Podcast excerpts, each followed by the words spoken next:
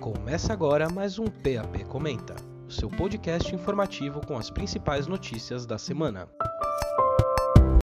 Olá, começa agora mais um PAP Comenta. Meu nome é Vitor Lara e hoje eu estou de novo com ele, Patrick Martins. Tudo bem, Patrick? Opa, tudo bem, e você? Tudo certo, maravilha. Conosco hoje também o Vitor Napolitano. E aí, Vitor, como você tá? Opa, estou bem, e você? Tudo certo também. Nós vamos falar de um tema ligado ao esporte.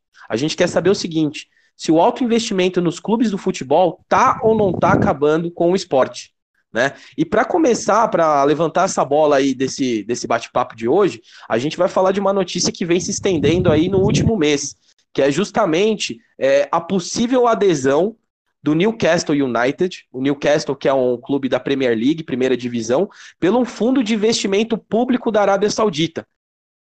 Bom, Vitor, antes de falar um pouco sobre o novo dono, né, do clube, vamos falar da atual situação para contextualizar um pouco o nosso ouvinte, né? Desde 2007, o clube é comandado por Mike Ashley, ele que é um bilionário inglês, empresário no ramo de comunicação, né? E desde 2007 ele sempre foi questionado pela torcida, principalmente por afirmar diversas vezes que o lucro sempre foi mais importante que os resultados dentro de campo. Até quando o clube estava na segunda divisão há 2 anos atrás, ele deixava sempre claro que não tinha problema porque estava dando lucro, então não interessa o resultado esportivo. Então, por conta dessas declarações e diversas outras, os fãs e os torcedores aguardavam muito a venda do clube para o novo proprietário, né? O novo dono será Mohammed bin Salman. Ele que é o príncipe herdeiro da Arábia Saudita e o responsável do Fundo de Investimento Público da Arábia Saudita. A fortuna da sua família é estipulada em 300 bilhões de libras. E a compra vai ser na casa das 300 milhões de libras. E vale deixar claro que a decisão não agradou todos os torcedores, pois o novo dono é ligado ao governo saudita, e a gente sabe que é um país muito questionado por suas posturas. É um país que flerta com um regime ditatorial e, por exemplo, é um país que até pouco tempo atrás as mulheres não podiam tirar carteira de motorista, né? E por conta disso, fica um questionamento. Se o torcedor, de um modo geral, se importa com estas questões morais, de onde vem o dinheiro, quem é que está colocando esse dinheiro, ou desde que traga bons atletas e ganhe campeonatos, não importa quem comanda o clube, né?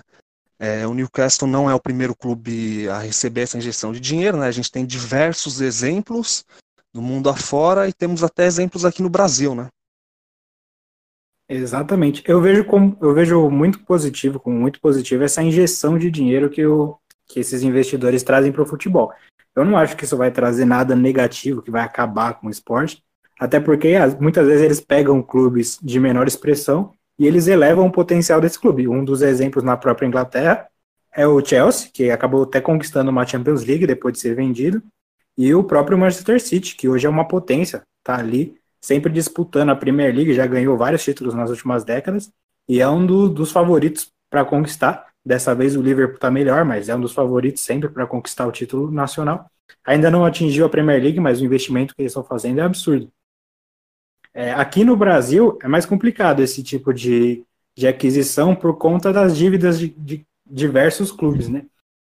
Um dos exemplos que a gente tem recentemente não chegam a ser compradores, mas são clubes que, por estarem associados a marcas, a patrocinadores, acabam tendo essa alavanca financeira, vamos dizer assim.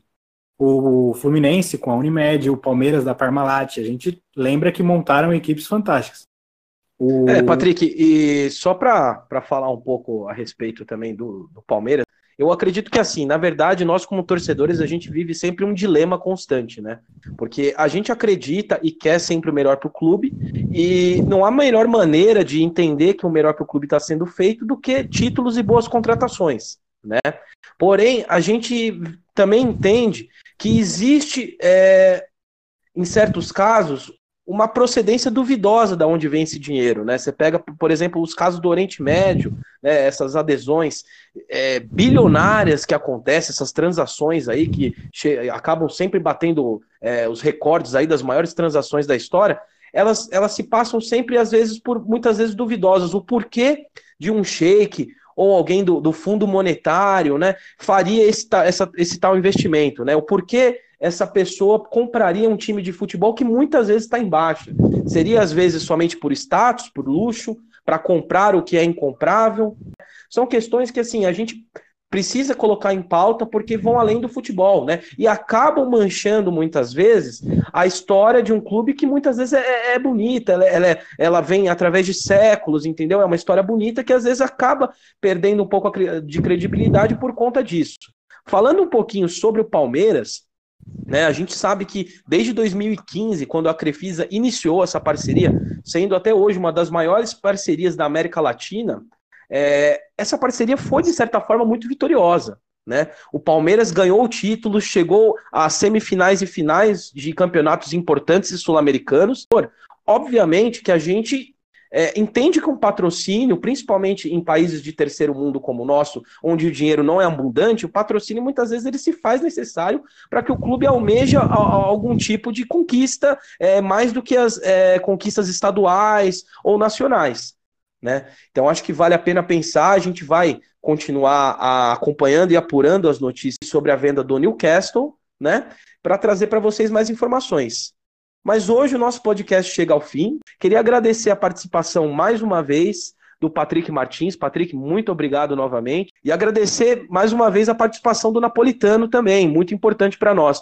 E pessoal, queria agradecer vocês. Esse foi mais um PAP Comenta. Voltaremos em breve com mais temas aí para a gente debater. Beleza? Até a próxima. Você ouviu mais um PAP Comenta. Toda quarta-feira, às 20 horas. Nos vemos no próximo episódio.